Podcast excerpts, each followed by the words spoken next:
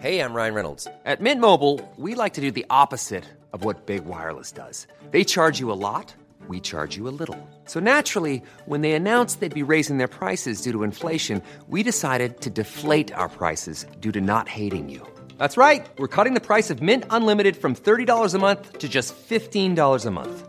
Give it a try at mintmobile.com slash switch. forty-five dollars up front for three months plus taxes and fees. Promo rate for new customers for limited time. Unlimited more than forty gigabytes per month slows. Full terms at mint mobile dot com.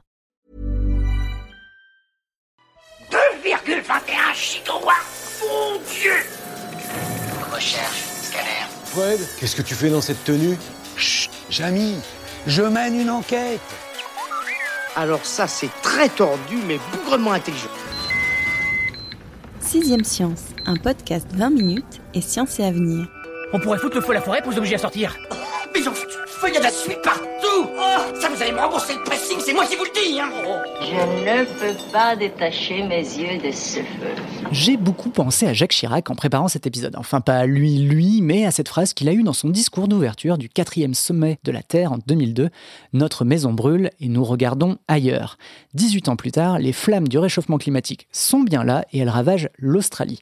Entre septembre deux mille dix-neuf et le moment où nous enregistrons cet épisode, le vingt-huit janvier deux mille vingt, les feux de forêt ont réduit quatre-vingt mille kilomètres carrés à l'état de cendres. C'est à peu près la taille de la région Nouvelle-Aquitaine et on parle même de cent dix mille kilomètres carrés. Alors koalas, kangourous et j'en passe, cinq cents millions d'animaux auraient trouvé la mort dans ces incendies de grande ampleur, surnommés mégafeux. Et oui, c'est d'eux dont on va parler aujourd'hui. Et la France dans tout ça, me direz-vous? Tout indique qu'elle ne sera pas épargnée. Si l'on n'y fait rien, l'Hexagone aura son lot de brasiers king size, et plus vite qu'on ne le pense. Justement, ils tiennent leur micro comme une lance à incendie. Deux pompiers de l'audio me font la joie de se joindre à moi pour cet épisode sous haute température. Rachel Mulot et Fabrice Pouliquin, bonjour et bienvenue. Bonjour. Bonjour. Alors Rachel, tu es la chef du service enquête du magazine Science et Avenir. Quant à toi Fabrice, les lecteurs de vingt minutes te connaissent comme l'expert environnement de la rédaction. Alors pour commencer, j'aimerais bien qu'on fasse un point sur l'incendie australien qui nous rassemble aujourd'hui et qui est un peu le point de départ de ton dossier, Rachel. Comment ce feu a-t-il pu prendre une telle ampleur et où en est-on aujourd'hui? Eh bien en fait, il y a eu une conjonction de facteurs propices. C'est une sécheresse et des températures extrêmes, des vents violents qui ont entraîné les incendies les plus dévastateurs qu'ait jamais connus l'Australie. En deux mille dix-neuf, qui était l'année la plus chaude et sèche jamais observée sur l'île continent, la saison des feux a démarré dès septembre au lieu de décembre. Et ce qu'il faut comprendre, c'est que cette précocité était redoutée parce qu'il y avait eu trois années consécutives de sécheresse, traduite par une végétation extrêmement inflammable. Le résultat, c'est qu'il y a eu des centaines de départs de feux en brousse, attisés de surcroît par des vents violents et des températures maximales records, de quarante-neuf degrés Celsius en moyenne en décembre. Les pompiers ont affronté le scénario du pire au nord de Sydney. Il y a huit foyers d'incendie, huit grands incendies qui ont fusionné en un méga-feu à la mi-janvier et donc au minimum quatre-vingt mille kilomètres carrés, la taille de l'Aquitaine, qui ont été ravagés. Une trentaine de personnes tuées. Il a fallu évacuer des centaines de milliers de personnes, en fait. Et les animaux qui n'ont pas pu fuir ont péri. On parle au bas mot de cinq cents millions d'entre eux. Ce sont des chiffres de l'université de Sydney, mais qui, d'après les chercheurs eux-mêmes, pourraient être révisés à la hausse si on compte vers de terre, insectes, et cetera. Ok, Fabrice, je crois que tu avais une précision justement ouais. là-dessus. En fait, ce, sur point-là, ce cinq cents millions d'animaux tués, c'était une première estimation d'un écologue de l'université de Sydney qui s'appelle Chris Dickman. Et en fait, lui, il l'avait fait fin décembre et ça avait été repris dans les médias du monde entier. Les feux ont continué de se poursuivre, se propager. Il avait refait une nouvelle estimation où il parlait d'un milliard d'animaux tués. Et il précisait bien, d'une part, que c'était des estimations, parce que c'est très compliqué hein, d'être précis. On n'a même pas la population exacte de ces individus hors catastrophe naturelle. Et surtout, Chris Dickman euh, précisait bien qu'il prenait en compte que les mammifères, les oiseaux et les reptiles. C'est qu'une petite partie du vivant et deux scientifiques français du Muséum national d'histoire naturelle avaient apporté un peu ce complément dans un article paru dans The Conversation où ils ajoutaient les insectes, les parasites et les amphibiens et ils parlaient de un million de milliards d'animaux tués. Donc c'est des chiffres bien sûr qui dépassent l'entendement, c'est pareil, hein, c'est des estimations, mais ça montre bien que la, enfin, le vivant est plus complexe qu'on croit l'imaginer, ça ne se limite pas aux aux animaux qui nous ressemblent ou qu'on peut voir de l'œil nu. Et quand on parle de méga-feux comme ça, c'est toutes ces populations qui sont affectées et qui ont quand même, hein, enfin, même si c'est des insectes, des acariens, ils ont quand même aussi leur rôle dans l'écosystème, ils ont une importance. Et si on enlève un, deux ou trois ou quatre de ces espèces-là, et ben voilà, ça influe sur, ouais, sur ça après perturbe les, ça perturbe un peu tout. Ouais. J'ajoute qu'en plus ces chiffres sont valables pour l'État des Nouvelles-Galles du Sud, alors qu'en fait il n'y a pas ce seul État, mais il y a cinq États en fait qui ont été touchés par les feux. Évidemment, dans les Nouvelles-Galles du Sud, c'est là qu'il y a le plus de brousse avec tous ces animaux. Mais on peut imaginer que les dégâts sont plus importants. Oui. C'est joyeux. Fabrice, et ben surtout, on, on est sur un ping-pong, c'est très bien. Mais justement, deuxième précision, c'est que là, on n'est que fin janvier. Alors, mi-janvier, il y avait eu un peu du mieux. Les pompiers australiens avaient annoncé qu'ils avaient maîtrisé un de ces méga-feux en, en Nouvelle-Galles du Sud, donc l'État le plus touché. Surtout, il y a la pluie qui a fini par tomber le week-end du dix-huit janvier. Enfin, même, c'était pas que de la pluie, hein, il y a eu des tempêtes de grêle. À l'A F P, on parlait de, de grêlons de la taille d'un citron vert. Voilà, ça, c'est une petite partie, donc il y a eu quand même du mieux. Le seul problème, c'est que, comme on l'a dit, on n'est que fin janvier. L'été australien, ça dure jusqu'à fin février. Et la semaine dernière, les autorités australiennes, justement, avaient lancé une nouvelle alerte en disant qu'ils craignaient de nouveau le retour des fortes températures. Et du coup, il faut rappeler un peu historiquement, parce que l'Australie, c'est un pays qui est touché par des feux de brousse chaque année. Effectivement, normalement, ça commence en décembre. Mais par contre, souvent, si ça va jusqu'à fin février. Et un des pires incendies qu'a connu l'Australie ces dernières années, c'était en deux mille neuf. Et c'était plus précisément en février deux mille neuf. On parle d'un... Enfin, les dégâts s'étaient concentrés sur une journée en particulier, qu'on appelle désormais maintenant le samedi noir ou euh, Black Saturday. Et c'était le sept février deux mille neuf. Donc voilà. On n'est pas sorti de l'auberge. Bah, on ne peut pas le prédire, mais en tout cas, non. Et effectivement, euh, l'Australie reste encore exposée cette année à des feux de brousse. La saison n'est pas terminée. L'été se termine fin février. Bon, bah, très bien. On a planté le décor, c'est le cas de le dire. Éteignez ce feu sans votre énergie ! Oh, je te remercie. De la cendre sur mes tomates. Mais pourquoi parle-t-on spécifiquement de méga-feu ? Moi, c'est vrai que c'est en lisant ton dossier que j'ai découvert ce terme. Et sur Internet, on parle encore de feu, d'incendie, mais le terme de méga-feu revient assez peu. Alors, le terme euh, méga-feu, de l'anglais mega-fire, a été popularisé par Jerry Williams, qui était un ancien responsable du service américain des forêts, dans les années deux mille. En fait, il désigne un feu qui est extrême par sa gravité, son étendue, son intensité. Alors, les experts s'accordent sur les conditions favorisées par le changement climatique qui permettent le déclenchement de ces méga-feux, mais on ne peut pas dire qu'il y a un consensus scientifique sur ce que recouvre le suffixe « méga ». Les critères varient selon les pays. L'étendue, par exemple, doit être exceptionnelle par rapport à la région qui a été touchée ou concernée. La NASA parle ainsi de feux de forêt devenus extrêmes en termes de taille, de gravité, de complexité du comportement et surtout de résistance à l'extinction, et qui sont situés aux extrêmes des variations historiques. Pour les écologues, un méga-feu, c'est un incendie qui bouleverse durablement à plus d'une génération humaine les paysages et qui nous oblige à repenser en fait nos pratiques de sylviculture et aussi euh, notre étalement euh, urbain. Alors, pour faire un méga-feu, il faut une étincelle, donc euh, la foudre, ou une intervention humaine. Malheureusement, les statistiques sont là.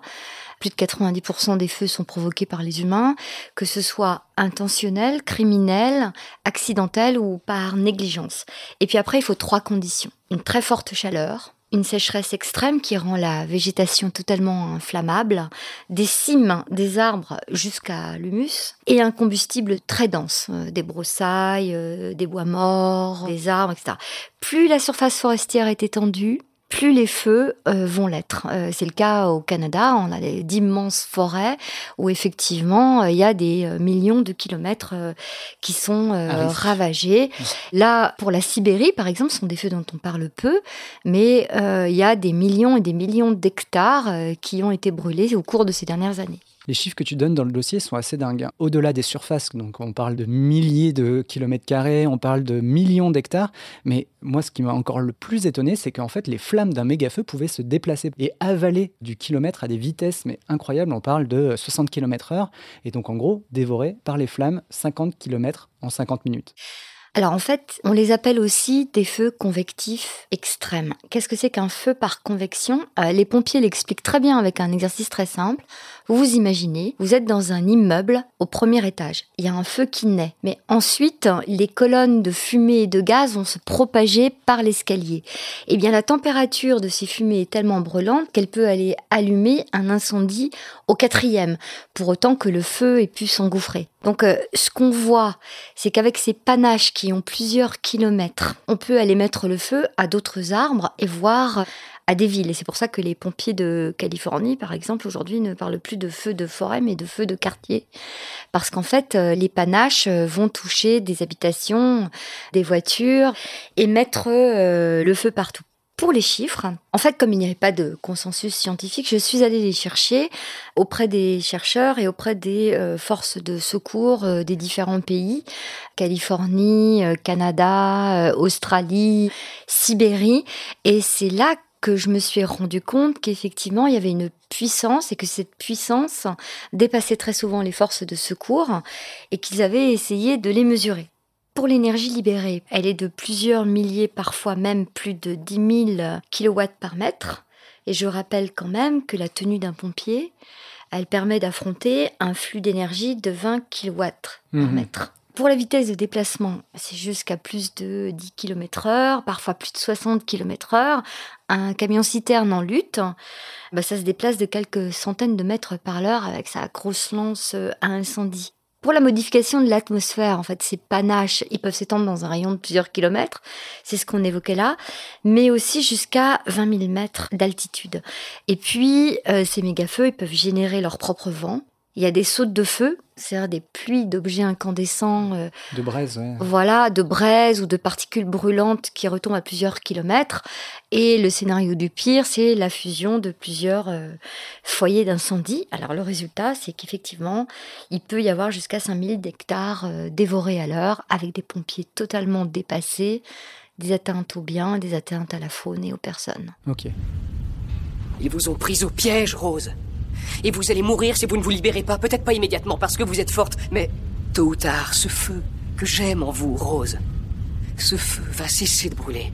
On a totalement défini ce qu'était un méga-feu. On va maintenant évoquer le cas français. C'est exactement le sujet de ton dossier. C'est la France peut-elle être concernée par ces feux de grande ampleur?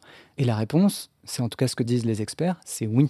Alors, c'était une des surprises de mon enquête. En fait, au départ, j'ai essayé d'enquêter sur la récurrence, l'accélération de ces phénomènes. Euh, et j'ai parlé avec de nombreux experts. Et c'est vrai que vu de derrière nos écrans, bah, les koalas au pelage fumant euh, en Australie, un peu plus tôt, euh, tous ces gens tués en Californie, un peu plus tôt encore avant, euh, l'Amazonie ou le Canada qui flambait. Et encore, à la télévision, on parle très peu des feux de Sibérie parce qu'il y a très peu d'habitations. Tout ça, ça peut paraître très loin. Je me suis rappelé qu'il y avait eu des feux aux portes de l'Europe, en Grèce et au Portugal, et qui ont fait des morts. On l'a peut-être un peu vite oublié. Mais surtout, j'ai découvert qu'il y avait eu un feu à Rognac, il y a quelques années, dans les Bouches-du-Rhône. Et ce qui est totalement inquiétant, c'est que le commandant des pompiers qui a lutté contre cet incendie dit que ça a été une catastrophe humaine évitée de justesse. En fait, tout a conspiré pour que les forces de secours soient totalement dépassées. C'est vraiment une sorte de coup de chance s'ils ont pu empêcher l'incendie d'atteindre les quartiers nord de Marseille. C'est ce qui fait que ces pompiers aujourd'hui, avec d'autres, hein, interpellent les autorités en disant que ce type d'incendie pourrait se répéter, que la stratégie qui nous est enviée partout, hein, de lutte contre les feux naissants en France, qui est très efficace, qui fait que un tout petit feu, pof, on doit l'arrêter, il y a toujours euh, des canadaires qui décollent, euh, une surveillance euh, vraiment très importante euh, qui est mise en place, hein. Eh bien, demain, elle pourrait ne plus être euh, suffisante.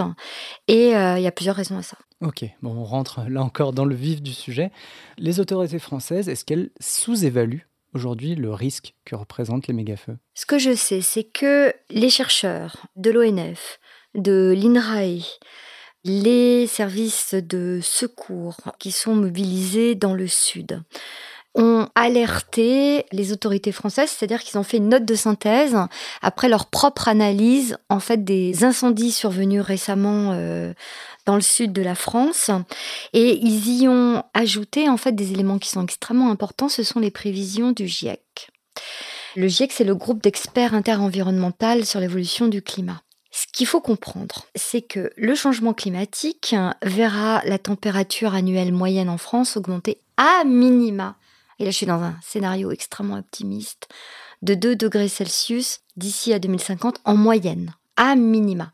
Donc ce deux degrés Celsius, il peut se traduire par des températures locales plus élevées, selon les régions. Et ça, ça va favoriser les conditions d'éclosion et de propagation euh, des incendies, parce qu'on va avoir des grandes zones de sécheresse qui seront accrues. Je rappelle que c'est une des conditions pour l'installation des méga-feux.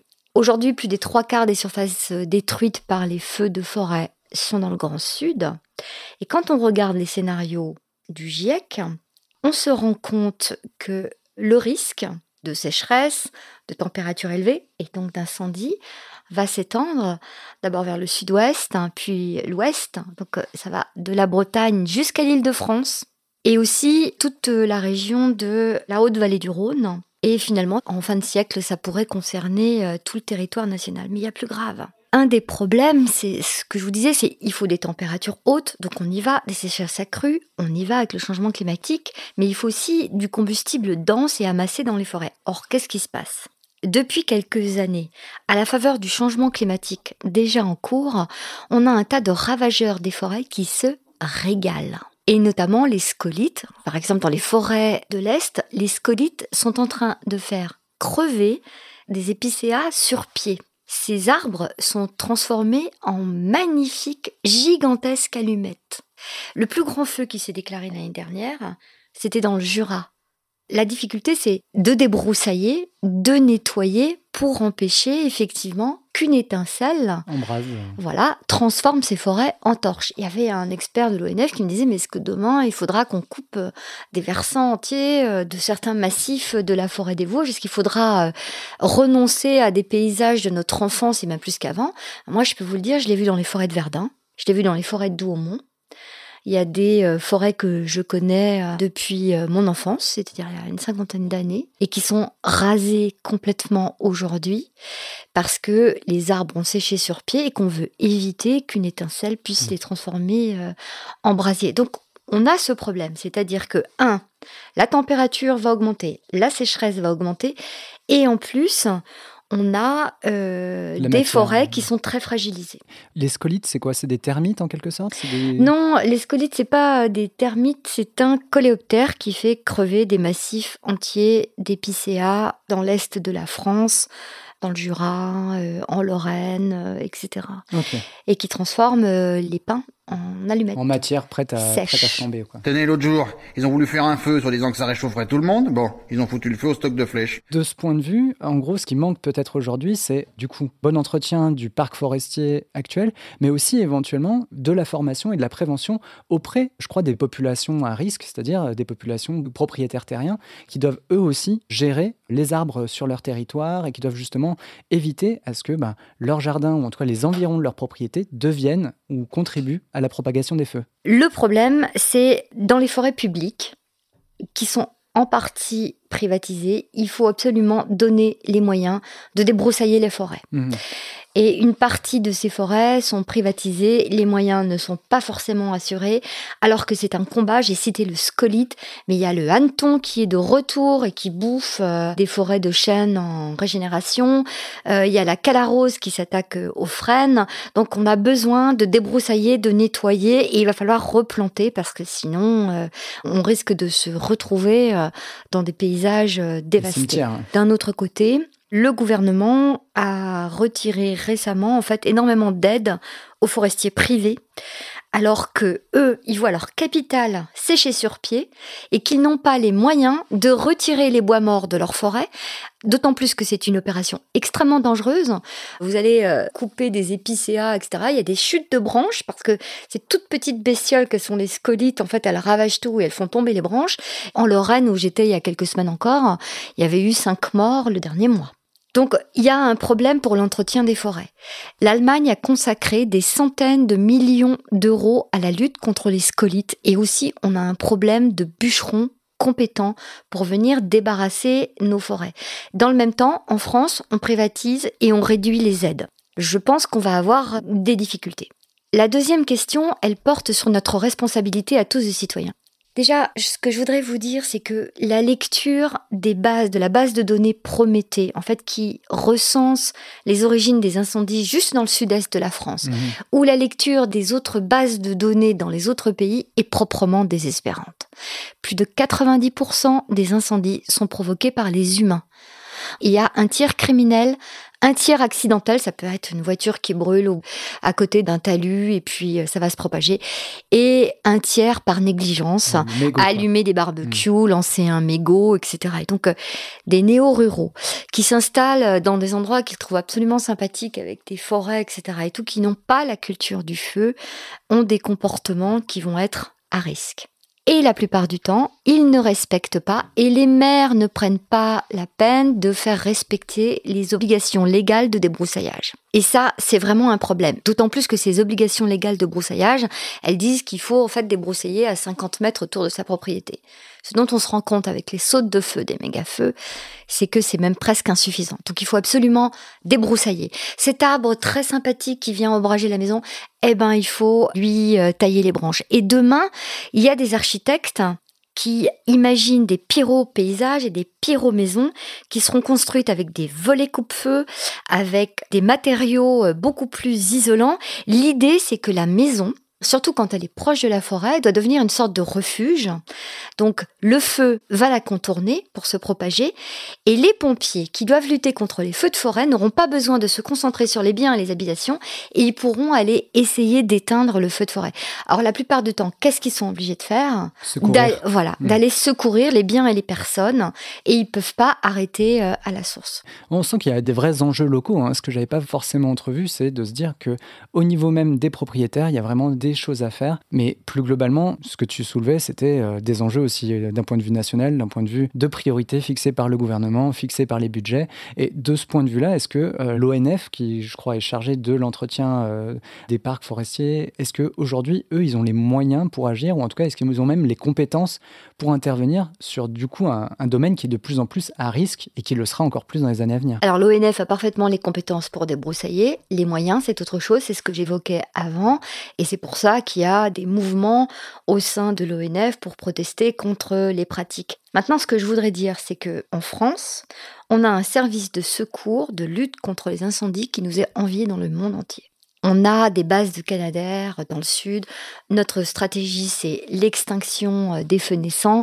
On utilise des indices de feu météo, comme au Canada. C'est les indices qui permettent de dire, voilà, là, il y a des risques qu'un incendie se déclenche. Et en plus, on les a adaptés à Météo France, particulièrement pour le sud, le sud-est de la France. Donc, euh, on a fait des choses qui sont en rapport avec le vent, la température, le degré d'hygrométrie, et cetera. Et tout. Donc, euh, depuis la mission Vulcain, en fait, En fait, on a appris à très très bien coordonner nos forces de lutte. Je dois dire qu'on peut être assez fier.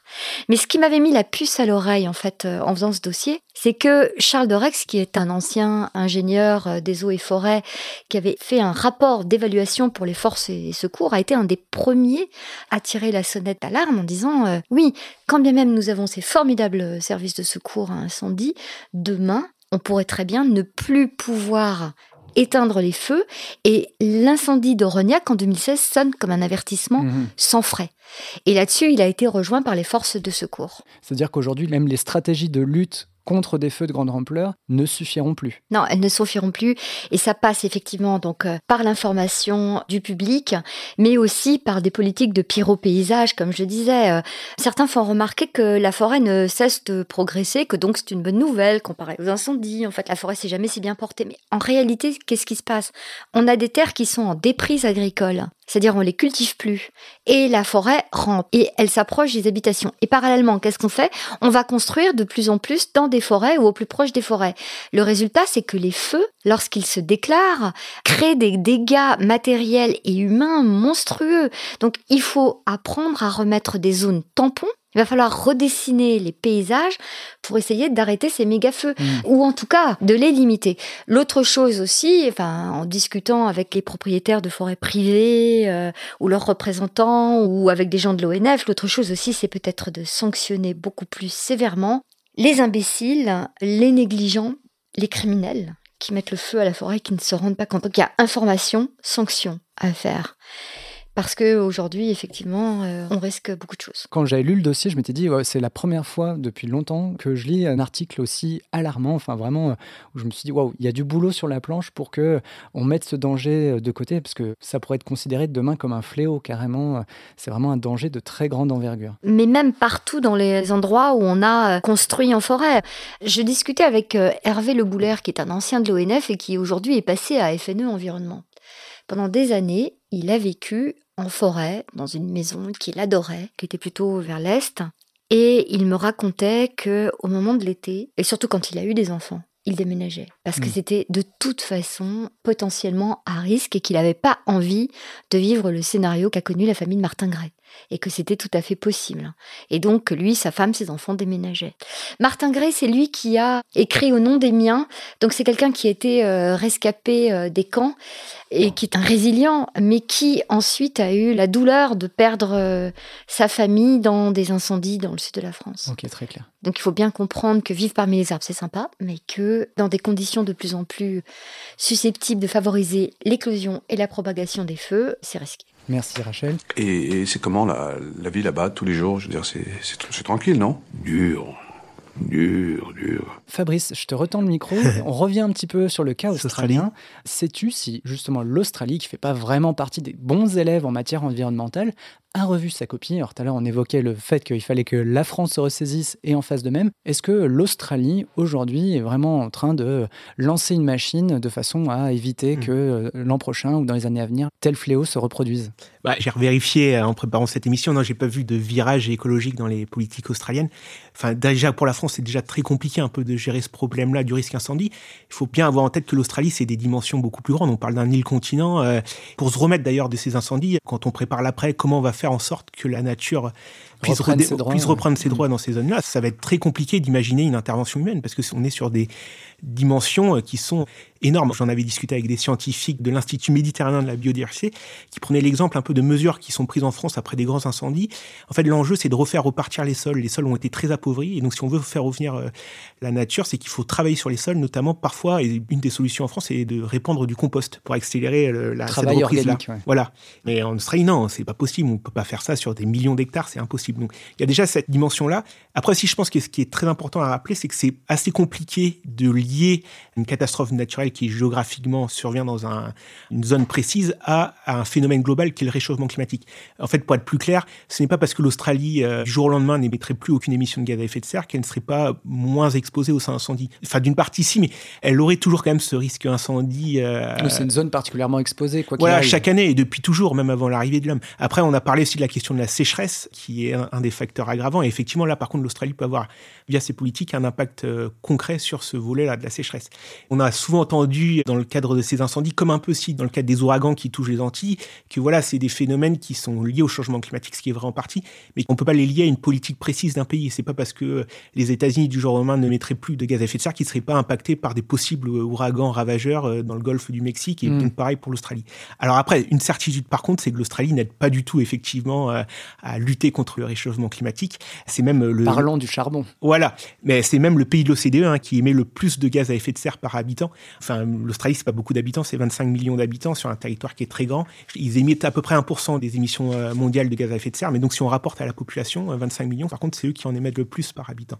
Et effectivement, la raison principale, c'est le charbon. L'Australie en a, en dispose des quatrièmes réserves mondiales. Le charbon, donc, c'est une énergie fossile qui a le pire bilan carbone en, en termes d'énergie. C'est au cœur du système énergétique australien, un peu comme le, le nucléaire chez nous. Et le problème, c'est que l'Australie n'en fait pas que consommer, elle en exporte. C'est le premier exportateur mondial. C'est le deuxième exportateur mondial aussi de gaz naturel liquéfié, qui est une autre euh, énergie fossile. Forcément, ça alourdit leur bilan carbone. Et cette manne-là, euh, l'Australie n'est pas prête de s'en passer. Et j'en discutais moi, avec un chercheur de l'I D R I, qui est un think tank sur le climat, qui a vécu en Australie. Et en fait, lui, il m'expliquait que c'était historique, quoi. Depuis toujours, l'Australie a... tire ses ressources de son sous-sol. Et ça a été l'or, aujourd'hui c'est le charbon, et voilà, et gaz, c'est, ouais. c'est comme ça. Et effectivement, ils ne sont pas prêts à renoncer à cette manne. En tout cas, c'est très compliqué parce qu'il y a des emplois derrière, il y a des revenus qui sont générés. Et on le voit bien que dans les différents gouvernements qui se sont succédés en Australie, enfin, à une exception près, ce sont des gouvernements conservateurs depuis dix-neuf cent quatre-vingt-seize. Et dans les discours, dans les politiques qui sont menées, effectivement, le charbon passe avant le climat. J'ai retrouvé un peu cette phrase de Tony Abbott, qui est peut-être le premier ministre dont on a le plus euh, entendu parler. Il était premier ministre entre deux mille treize et deux mille quinze. Et lui, lui, il disait euh, le réchauffement climatique était une connerie absolue. Alors, l'actuel Premier ministre, qui est Scott Morrison, est moins frontal sur cette question-là, et encore. Mais en tout cas, on voit que dans les politiques menées, rien n'avance. La dernière COP vingt-cinq qui s'est déroulée au Ma- à Madrid, lors de cette COP, justement, l'Australie était pointée parmi les pays qui ont fait capoter euh, toute progression ambitieuse euh, lors de cette COP. Alors, la question, c'est est-ce que ça va changer? Ce qu'on peut voir déjà, en tout cas, c'est que Scott Morrison a été beaucoup critiqué euh, lors de ces incendies par une partie de sa population. Euh, on a tous... Il était même parti en vacances, c'est ça euh, En partie. Et puis surtout, c'est qu'il s'est déplacé sur le terrain où il a été alpagué un peu par les sinistrés, certains lui refusant de serrer les mains. Alors, c'était à la fois pour sa gestion qu'il faisait des incendies, mais aussi par le peu de cas qu'il faisait de la politique environnementale. Quoi qu'il arrive, je pense qu'il y a une part importante de l'Australie qui commence à se pencher sur ces questions-là environnementales.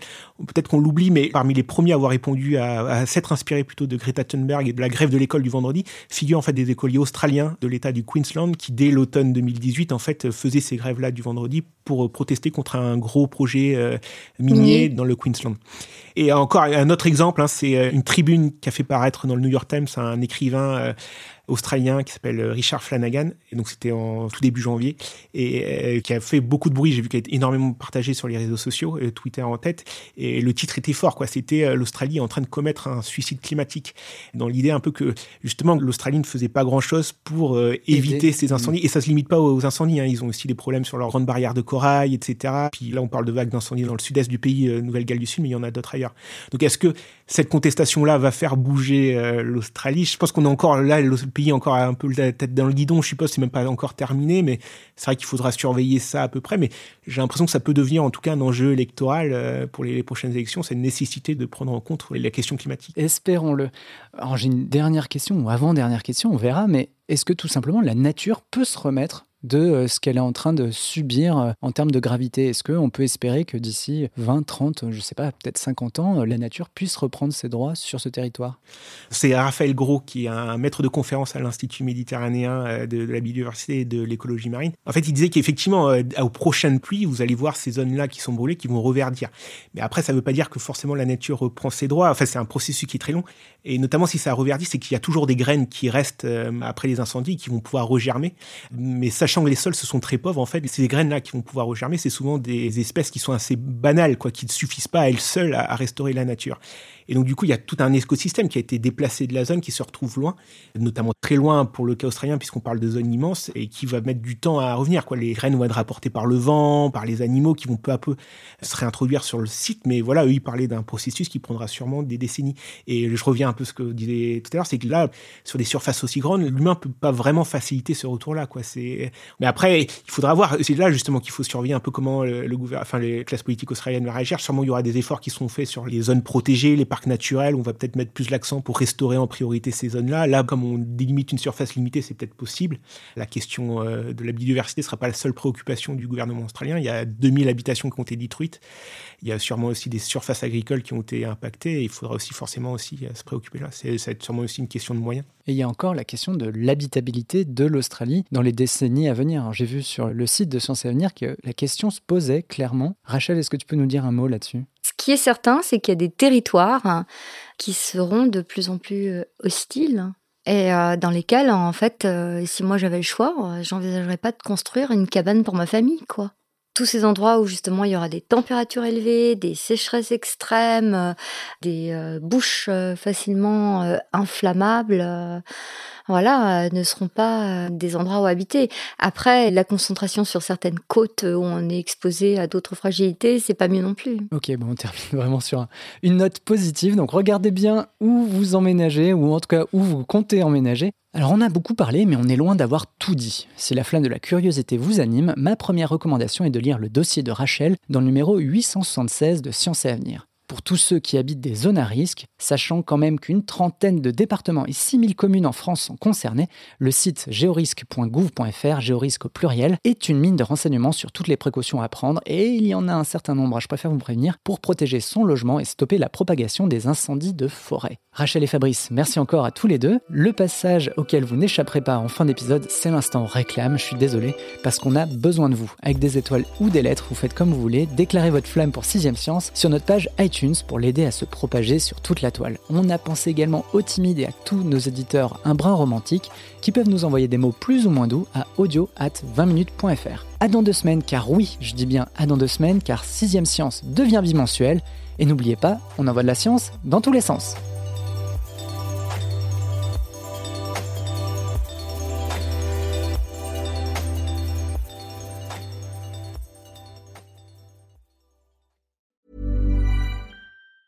Mom deserves the best, and there's no better place to shop for Mother's Day than Whole Foods Market. They're your destination for unbeatable savings. From premium gifts to show-stopping flowers and irresistible desserts, start by saving thirty-three percent with Prime on all body care and candles. Then get a fifteen-stem bunch of tulips for just nine ninety-nine each with Prime. Round out Mom's menu with festive rosé, irresistible berry chantilly cake, and more special treats. Come celebrate Mother's Day at Whole Foods Market. When you make decisions for your company, you look for the no-brainers. And if you have a lot of mailing to do, Stamps dot com is the ultimate no-brainer. It streamlines your processes to make your business more efficient, which makes you less busy. Mail checks, invoices, legal documents, and everything you need to keep your business running with Stamps dot com. Seamlessly connect with every major marketplace and shopping cart. Schedule package pickups and see your cheapest and fastest shipping options from different carriers. With rates up to eighty-nine percent off U S P S and U P S rates. And with the Stamps dot com mobile app, you can take care of mailing and shipping wherever you are. Make the same no-brainer decision as over one million other businesses with Stamps dot com. Sign up with code PROGRAM for a four-week trial, plus free postage and a free digital scale. No long-term commitments or contracts. That's stamps dot com. Code Program. On ne va pas se quitter comme ça. Vous avez aimé cet épisode ? Sportif, généraliste, sexo ou scientifique, varié mais toujours bien informé. Découvrez les autres podcasts de la rédaction vingt minutes sur votre application d'écoute préférée ou directement sur podcast au pluriel point vingt minutes point f r. Et merci de nous avoir écoutés.